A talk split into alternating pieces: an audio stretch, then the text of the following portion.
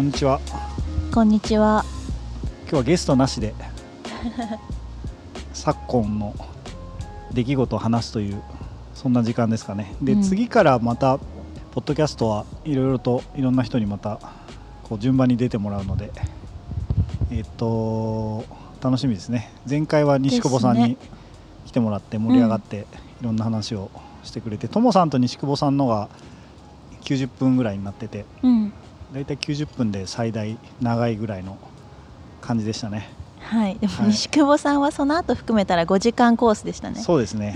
その後もこう後編を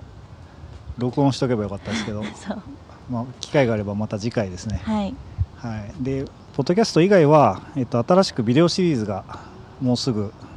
海外のインタビュービデオシリーズが出るので、ぜひみんな見てほしいですね、ぜひ。うん、ちょっと長めですよねいつもより。じっくりこう電車とか家とかお風呂入りながらとかちょうどいいぐらいのうん。まあ、2 3 0分ぐらいのエピソードシリーズが出るので見てもらえるといいかなというなんとか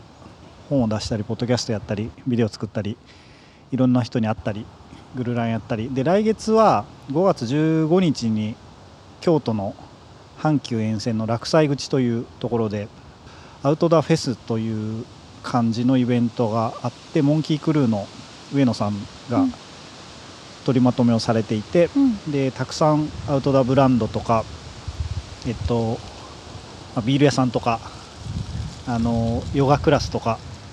あと木製車もあのブースを作ったりポッドキャストやったりししていくのであのみんな来てほしいですね、はい、はい、オルタナティブスクエアっていう名前のイベントだそうで、えーなんか名前かっこいいですね。うん、なんかどんなことになるか。あのオルタナティブスクエアのインスタグラムアカウントもできてるみたいなんで見てもらって。要チェック。うん、要チェックっていう感じですね。でなんとかそんな感じでいろいろと進めていていいかなっていう感じで。で週末はちょっとあのこの間のポッドキャストの前説でちょっと言ってたんですけど UTMF に走ってきました。本日のメイントピック。メイントピック UTMF 走ってきてあおの疲れ様ですありがとうございます。お疲れ様です。で、まあ、せっかくなんで、なんか、こう、普通のランナーが UTMF を走った感想を残しとこうかなといううんのも、また良いかと思い、次に誰か走る人がいたら参考にもしかしたら、まあ、ならないか。なるかならないかわかんないですけど、まあ、こう、せっかくなので、残しておくといいかなという感じですね。で、まずはやっぱ思ったのが、本当に皆さんありがとうございましたっていうこう梅干しくれたりした人もいるしあとはコーチともさんにこうすごくいろんなことを教えてもらったりしてあとはこう一緒に走った丸橋さんとか、あのまあ、一緒にあのレース行った、まあ、某川ちゃんとか いろんな友達とかですね。ちょうど中間地点にドロップバックのエイドステーションがあるんですけどそこにあのランボーイズ・ランガールズが運営してるあのエイドステーションがあってあの桑原さん兄貴が。兄貴がいらっしゃいました？はいいてこうみんなをこう元気づけてたりとかですね、うん。あのいろんなシーンがこう走りながら見れて非常に楽しかったなというのはありますね。うん、あれですよね。今年はその去年久しぶりですよね。去年とかお休み。そうですね。2019年にうん。1回出た時は雪で二重曲がりっていうところで僕はあの止まったんですけど140キロ地点、で、えっと、20年21年はコロナであのキャンセルになってでようやく22年であの今回久々に開催されてうん。あのみんな走ったっていう感じですね、はえ UTMF 初ゴールですか？い、UTMF 初ゴールですね。一番最後まで行ったのは、うん。おめでとうございます。非常に良かったですね。あのいろんなことがあったなと思ってすごくあのえっとですね順番に何から話すのがいいのか参考になるかわかんないんですけど あの真面目に2019年の時ってまあなんか自分なりに一生懸命こう練習してうん走ったりはしてたんですけどこうすごくあるやり方とか本当にこう知ってる人に教えてもらったことってあんまなかったんですよね。うんで今回はこうトモズピットのトモさんにこう長らく教えてもらっっていてやっぱりこうすごく知識と経験と説得力がすごくあるトレーニングメニューとかっていう通常の日頃のメニューとかもやっぱりこうすごくあのすごいなって思うことがいっぱいあったのとあとはトレーニング的にはすごくここ12年のあの変化としては大きいかなって思いましたね。まあ、実際にそのなんか自分で走っててこうなんかすごく前よりもすごく走ってるなっていう感じとか。走ってるなって感じ。そうですね。走ってこうなんか元気に走れてるなっていう こととかもすごく分かったりするので。あのトモさん以外にも多分いっぱいこう JR 田中さんとか、うん、あのいろんな方がそういうコーチングはされてると思うんですけどあのなんかそういうこう自分なりに走るっていうことも楽しいですしこうやっぱこう本当に自分の知らなかったことを教えてくれる人がいるっていうのはそれはそれでまた全然別の楽しさというかあの面白さというかそういうのはあるんだなって思いましたね。うん。走ってる最中も違いました？その準備に関して多分いろいろ教えていただいたりして変わったこと多いと思うんですけど走ってる最中も結構コーチがいることでなんか変わりました？そうですね。やっぱりこう、うん、大体やっぱり経験が皆さん豊富なので、うん、あの前半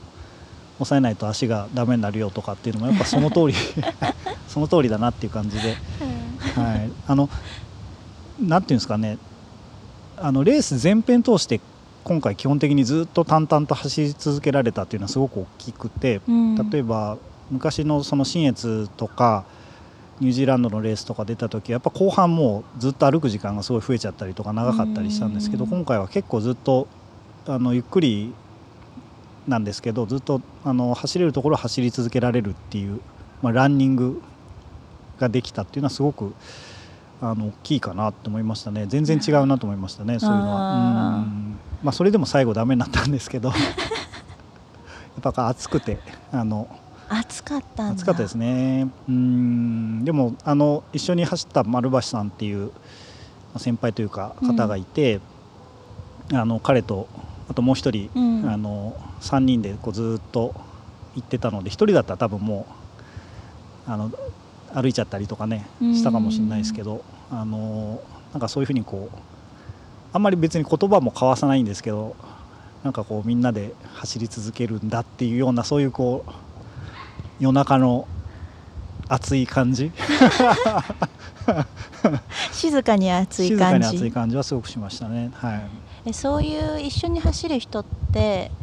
こうなんとなく一緒に走っていくようになるんですか？それともなんか見つけるんですか？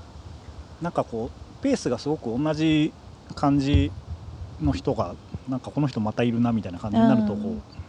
一緒に行きましょうかみたいな ことがあったりとかは結構しますね。なんかエイドステーション先に出たけど結局後で一緒になったりとかといろいろするので面白かったですね。あとはそうですね。あの前に何度か走った時はあ今なんか木から青虫が あ腹ペコ青虫が？青虫が青虫が飛んできました。雨かも。あのどうなるか、想像がつかなかったんですけど、うん、今回ってこうあのスタートの時にあともう今日100マイル走るだけでいいんだなって思えたっていうのは結構大きかったですね。あのもう1年とか2年とかずっと長らくトレーニングしてきての方が長いじゃないですか、うん、例えば2年だと700何十日あって、うん、そのうちの最後の1日がレースだったので逆に言うと700何十日はもうずっと走ってきたので、うん、もうあとあと今日100マイル走るだけでいいんだって思うとなんかいけそうな気がすごくしてこう穏やかに、えー、穏やかにスタートしてでも最初からちょっと頑張りすぎてなんか良くないなって思ったんですけどそれはすごくなんかありましたね。そういう心境のスタート時の心境は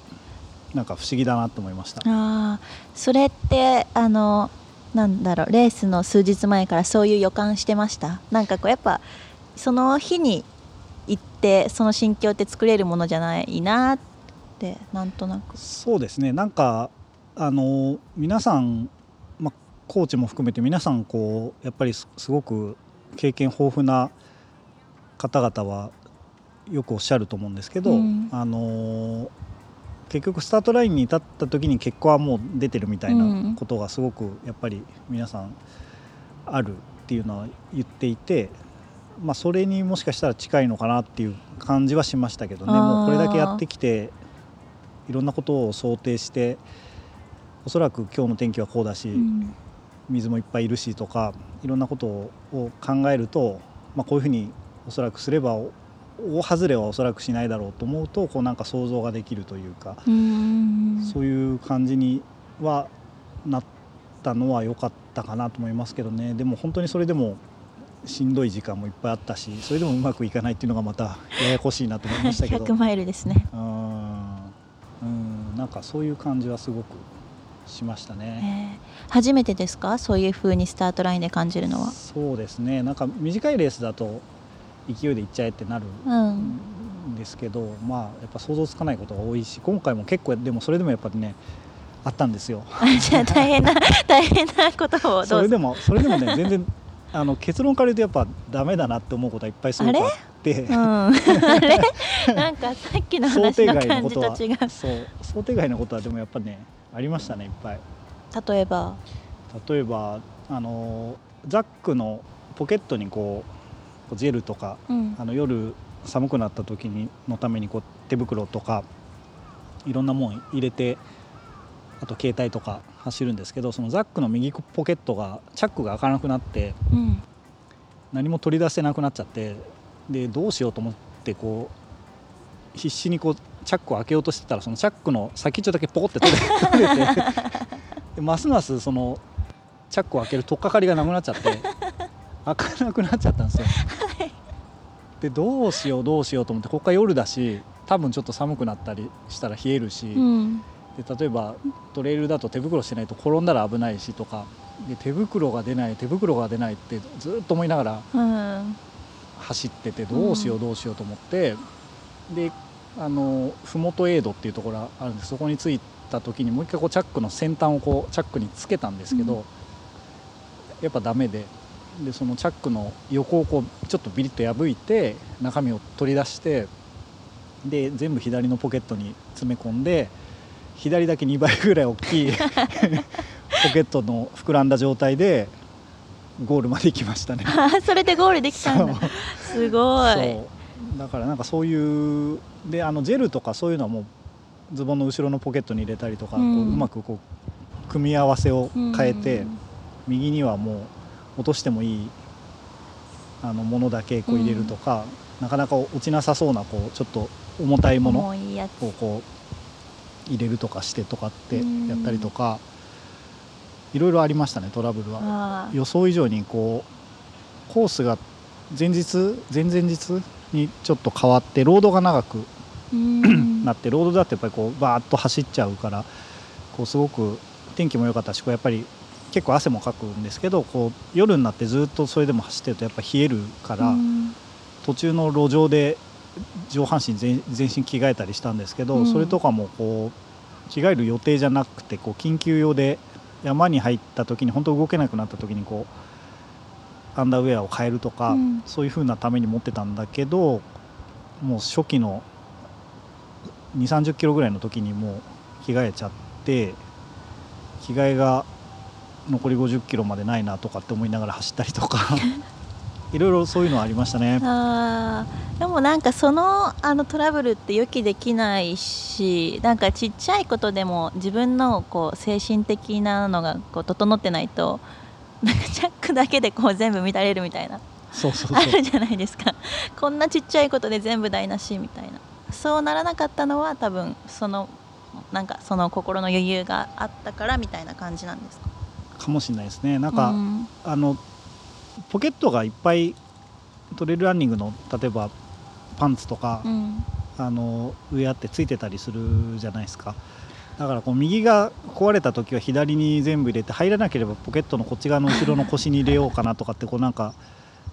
何パターンかこう思い浮かんだのでよかったですかね。あー。であとはその着替えとかも着替えて残り半分ドロップバックまで半分のポイントで着替えてもう半分同じ状態でいったらあのもう一回着替えなきゃいけないんだけど逆に言うともう半分はこれで来たからもう半分同じことやればうん。ドロップバッグにたどり着くなってこう想像できたのででドロップバッグにいっぱいこう着替えを真冬物とかいっぱい入れてたからでそこでもう一回2セットこう持っとけばうん。後半同じことが起きてももう一回同じことやればあの対応できるんだなとかっていうのがこう一応冷静に。一応。一応冷静を装って。振りでもすごいですよね。振り大事。そう一応冷静を装ってこう考えられたりしたのがまあ良かったのかもしれないですね。じゃあザ・モアポケットザ・ベターで。そうですね。ポケットはもういっあぱいあるに越したことないですよね。本当に。周りの人はどうだったんですか、うん周りの人はそうですね。結構あのーすごくトップ選手とかもそうだしまあ、うん。そうじゃない方もそうだと思うんですけどなんとなくの印象ですけど、うん。あのーすごく最初が走れるコースレイアウトだったので、うん。バンバン走ってそのまま行けた人と結構やっぱ最初走りすぎて途中でこうもう足がダメになっちゃってっていう結構分かれたんじゃないかなという気はしますね。でうん僕の場合はなんか途中まで飛ばしててこれだとやばいなと思ってちょっと減速してゆっくり行ってなんかダメになったようないけてるような中途半端な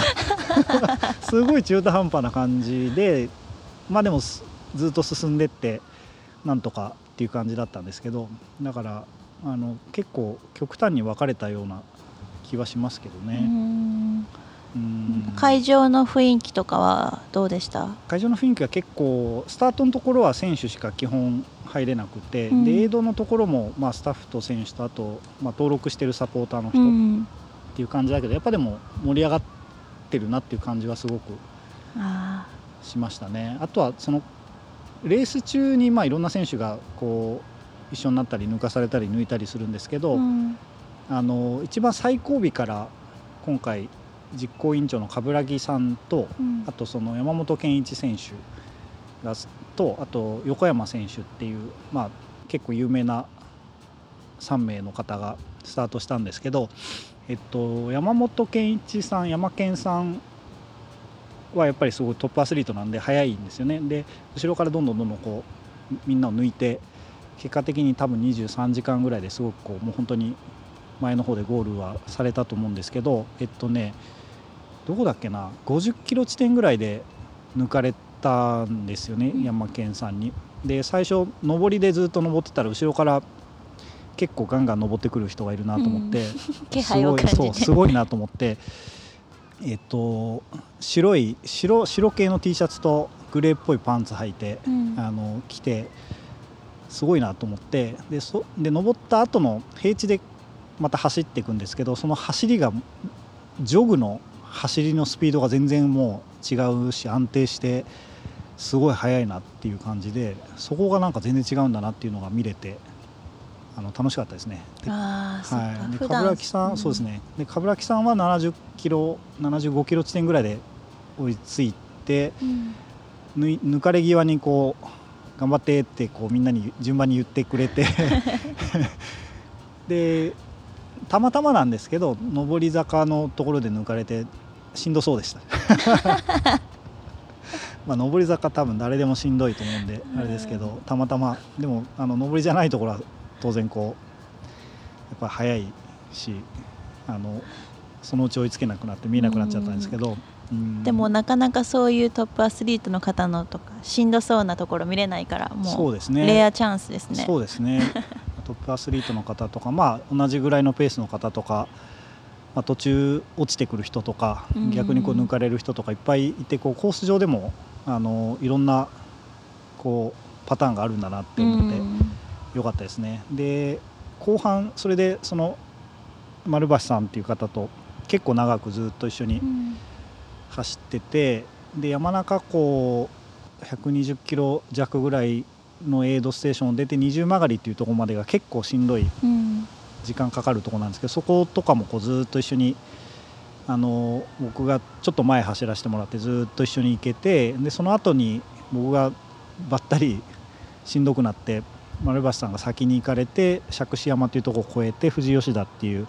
エイドステーションに着くんですけどでその富士吉田で丸橋さんが待ってくれててうん。でそこから先は丸橋さんが先にこう引っ張ってくれてでその間はねあんまり別にそんな2人とも喋るわけじゃないんだけどあのおそらく2人ともなんかしんどいからやめようみたいなことを多分ね一瞬も考えてなかったと思う。おー。あのそんな感じをすごく受けたのでうん。それでゴールに行けたのかなって後半の最後のあうん。のセクションで120キロからスイッチオンするんですけどそこは結構あのいすごく印象深かったですね。なんかその2人でそういうことを思ってるっていうこの空気というかあれみたいなのを感じたってことですか、そうですね、うん、富士吉田でうどん食べてあやっぱり。ちょっとま聞きたかった。うどんはって聞こうと思ってた、でちょっと待っててくれて、で、まあ、食べ終わるとこう、まあ、行こうかというような感じで、エイドステーション出てそこからこう最後下山っていう山を登ってっていう感じであのうどんはねやっぱ美味しかったですね。腰が。はい。あの富士吉田のうどんとあとなんだっけ精進湖。精進精進湖の雑炊がへえベストでしたね今回の。あエイドベストエイフードベスト。はい、エイドステーションもやっぱりこうなんかあんまり長いするとタイムがどんどんどんどん経っちゃうから、うんもう前半は本当にピットインするぐらいですぐこううん。水変えて、ゴミ捨ててすぐ出るっていう感じで、うん。後で見たんですけどその増水のところはえっとねもしかしたら一番早かったかもしれないです。あの入って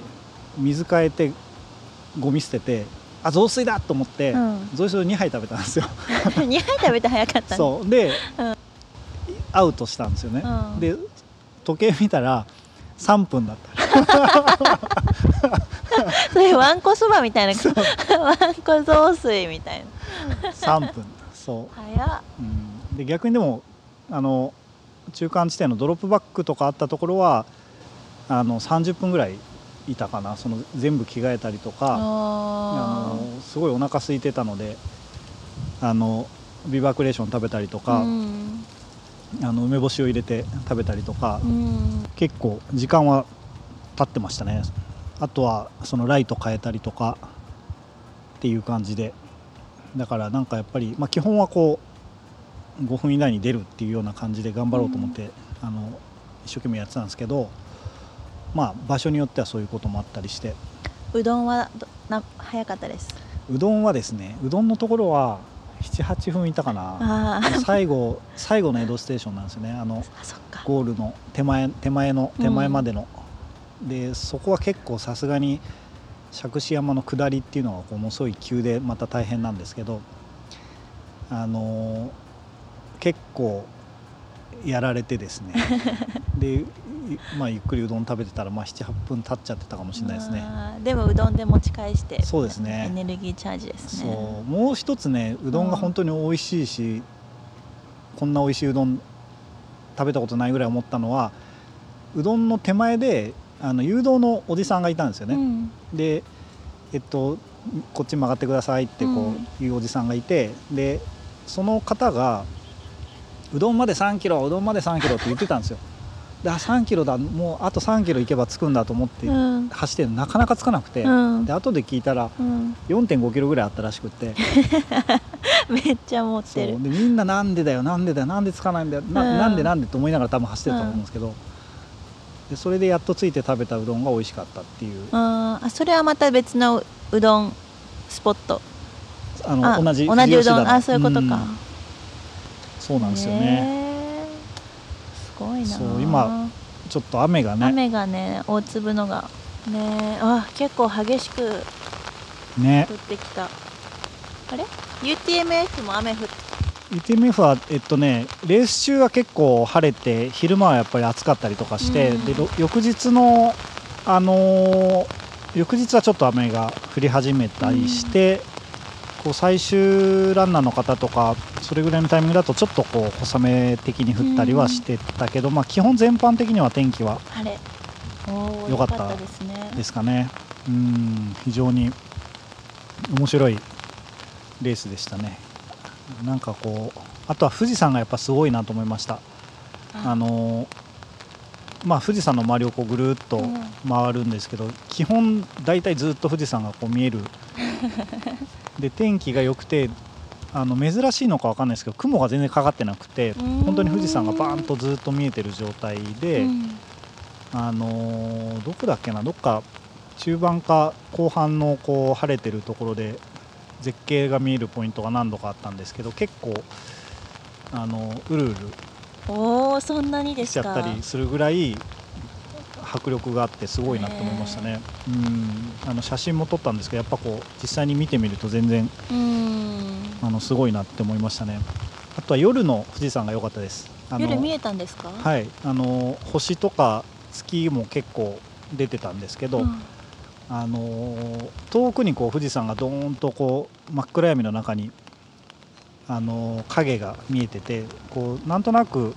照らされてこう青いんですよね、青くこう青く大きなこう富士山がずっと見えてるっていうのも、なんか不思議な心境になりましたね。なんかちょっと見見守られてる感そうですね。なんかとことこ一生懸命こんなところをなんで走ってるんだろうってこういう気になったりなんなかったりしましたけど、ん。なんか富士山ってすごいんだなって思ってなかなかちゃんとまじまじとあんな大きな近くで見れてよかったですね。え今回は走ってる間一度もやめるって思わなかったですか？そうですね。なんか思わなかったですね。それがよきっと良かったんだと思うんですけどね、あのなんか足が痛いとか、まあ、怪我したりとかしてあのコウミ100っていうのが去年あってその怪我して痛いなと思ってあのリタイアしちゃったんですけどあのそういうことじゃなくてこうそれ以外でこうなんかやめたいなとかもうダメかもって思うことはよくあるんですけど 弱いのでメンタルが。今回はでも一度もこうやめようとかどうしたらやめれるかなっていうのが一回もなかったのが面白かったですね。どうしたらやめれるかな。あのお腹が空いたとかいろんな理由を探し始めてこれならやめたって言えるかなとかって思うこともいっぱいあるんですけど今回はなんかだ絶対大丈夫だなってこうあのしんどい瞬間とか眠い瞬間とか杓子山登っててなんか葉っぱが全部人の顔に見えるとか、うんなんかアニメの顔に石ころが見えるとかなんかそういう瞬間もあったんですけど、なんかそれでもああ来た来たっていうぐらいでこうあんまりあの大丈夫だなってこうずっと思い続けられたのは結構なんか良かったかもしれないですね。なかなか面白い経験でしたね。あじゃあなんかお話聞いてるとすごい多分しんどいだろうけど気持ちいいレースに聞こえますそうですね、うん、だからなんかこう誰かと走って引っ張ってもらってるとかそういうのがあるとこうなんかそういうふうにだいぶ違うんだろうなと思いましたけどね。1人だったらずっと歩いたりとかいろいろしてたかもしれないですけど。うん。ねなかなかあの非常に面白かったですね。あとはなんか迂回というか遠回りさせるんだなみたいなのは多かったですね。あのある江戸に行くのに労働に出て畑のところをこう普通に道になってるからそこ行けばすぐ着くのにこうぐるっと四角形に回ってやっと江戸に着くとかあのゴールとかもこう富士急ハイランドに入ってこうあ富士急入るんですか？そう富士急ハイランドがゴールだったんですけどこうまあなんかあの一般的なというよりは多分なんかちょっと作業道路っぽいところを通って駐車場のとこ入ってってみたいなところをこうぐるぐる回ってやっとゴールゲートが見えてきたっていう感じだったりしたのでなんかあの結構ぐるぐる回らされるんだなと思いましたけど、ね、富士急のそうみんななんでだよなんでだよってなんでだよモーメントがいっぱいこうレース中に なんでだよって思うポイントはいっぱいあったんじゃないですかね。富士急のジェットコースターをこう象徴してるんじゃないですか。かもしれないです。メリーゴーランド。かもしれないです。なので、あの UTMF は面白かったですねやっぱり。うん。次も出たいですか？そうですね。なんかあの最後の下山とかがな長くって長くって、うん、二度と走らないって思ってましたけどまた走りたいですね。終わってみれば。終わってみれば。あ本当にあのー、そうですね。だからまあやっぱりこう皆さんすごくそうなんだと思いますし、まあ、僕とかよりもこう本当にいろんな方がいろんなうん。工夫とか努力をこうすごくみんなしてるんだと思うんですけど思うのはやっぱりこう結構時間もパワーもいろんなことがかかるうん。のでなかなか大変なレースなんだなって思いましたけどね、まあ、だから逆に言うとこう1日やそこらで走れるようにはきっとなんないと思うのでどっちかというともうやっぱり毎日普通に日常的にやってることがそのまま最後の1日に出るんだなって思いました。わあ100マイルって感じですね。ですね。ううんん。まあなんかいろいろ本当にやればやるほど謎が深いという感じでしたね。今回のレース一言で表すと。一言で表すと。うん。そうですねかやっぱり総合力って感じですね。総合力その心は。なんかこう今までもそのレースの日もこれからも含めてどういうふうにまあ走るとか走らないとか食べるとかうん仕事するとか、いろんなことをこう組み合わせながらその時間を迎えるかみたいな、うん。そういう総合力なんだなと思いました。あの走ってる瞬間って本当に長い距離をずっと走ってるだけだから日常と切り離されてるっていうふうに感じる部分もすごいあるんですけど、うん。逆にそれを本当にそういうふうに走り続けられるってことは日常の中ですごくいろんなことをこう工夫したりとかあの生活をちゃんとしてたりとかうん。いろんなことが関わってるがゆえにこう切り離されたように感じてその瞬間をずっと走り続けられると思うんですけど結局こうやればやるほどこうランニングの世界だけに没入していく感じがあるんだけど逆に言うとそれをベースとしてうん。あのいっぱいいろんなことがあの日常の時間の中にあるんだなっていうのが分かるとやっぱ総合力なんだなって思いました。うんはい、でもその総合力の総合っていう要素がどの程度まで何があるのかをね探求しないと分かんないですねもっとね。うんまあ日々変わりそうですしね。そうですね。あのそういうことが あるからこういろいろいろんなことがあるんでしょうね。うん。あれですね皆さんの今回のレースを一言で表すと聞いてみるとちょっと面白そうですね。そうですね、うん。みんないろんなパターンがきっとあると思うのでどういう答えになるか楽しみですね。あの順番にゲストに来ていただいて 聞くといいかもしれないです。うん。ねそういうあの走り終えた人シリーズ。いろんな角度からね。まあそうですね。あとは、まあ、ランニングも読書も似てるかもってこうランボーイズランガールズのブログで書いたことがあるんですけど、うん。こう一歩一歩進んでるといつの間にか長い距離のレースを完走したり新しい世界に行けたりするんですけどあのそれと同じようにこう1ページ1ページ読んでるといつの間にかその本の世界に入っていったりとか新しいこう体験ができたりっていうようなことがあるので結構自分の中では似て似てるものだと思ったりしててあの読むと走るだと全然あの体の使う部分とかは違うんですけど体験的にはそういうところは似てるのかなとかって思ったりしてるのでいろいろとまたやっていきたいですねこれから。どうですか？なんかやりたいことある？走ります？走りあんまり最近走ってないですか？走らない。歩きます。歩いてますか？歩歩歩歩いて踊ってます。ああいいですね、う んなんか。またなんかランニングとは違うこうね感じとかもきっとあるんでしょうね。そうですね。ううんん、なんだろう。多分行き着くところは同じだけどやり方が違う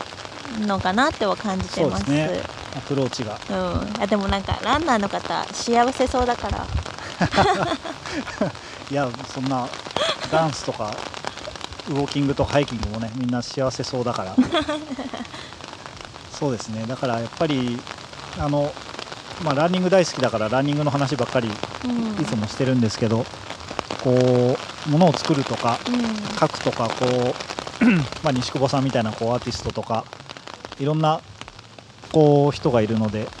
引き続きこうランニングに加えていろんな話を聞いていけるといいですね。うん楽しみですね。ね。そんなこんなですごくこうこのポッドキャストに聞こえてるかどうかわかんないですけど雨の音がもしかしたら 雨が降ってきましたね。あのちょっとこれで涼しくなって今日蒸し暑かったですもんね。涼しくなって一休憩して我々はまたじゃあコンテンツを作りましょうはい、また。今から頑張ります。はい、そんなお茶の時間でした。今日は、はい。じゃあ。お疲れ様でした。うん。ありがとうございます。来年も。じゃあえっと皆さんまたいろいろとリリースをするので、ぜひ皆さん楽しみにしていただけるといいですね。はい。ぜひ見てください。ぜひ見てください。じゃあ今日は UTMF のちょっとした感想編ということで、うん、あ他に走られた方も本当お疲れ様でおした。疲れ様でした。じゃあ、えっと、次回のポッドキャストその他もろもろお楽しみにしていただけると嬉しいです。はい。はいじゃあ戻りましょう。はい。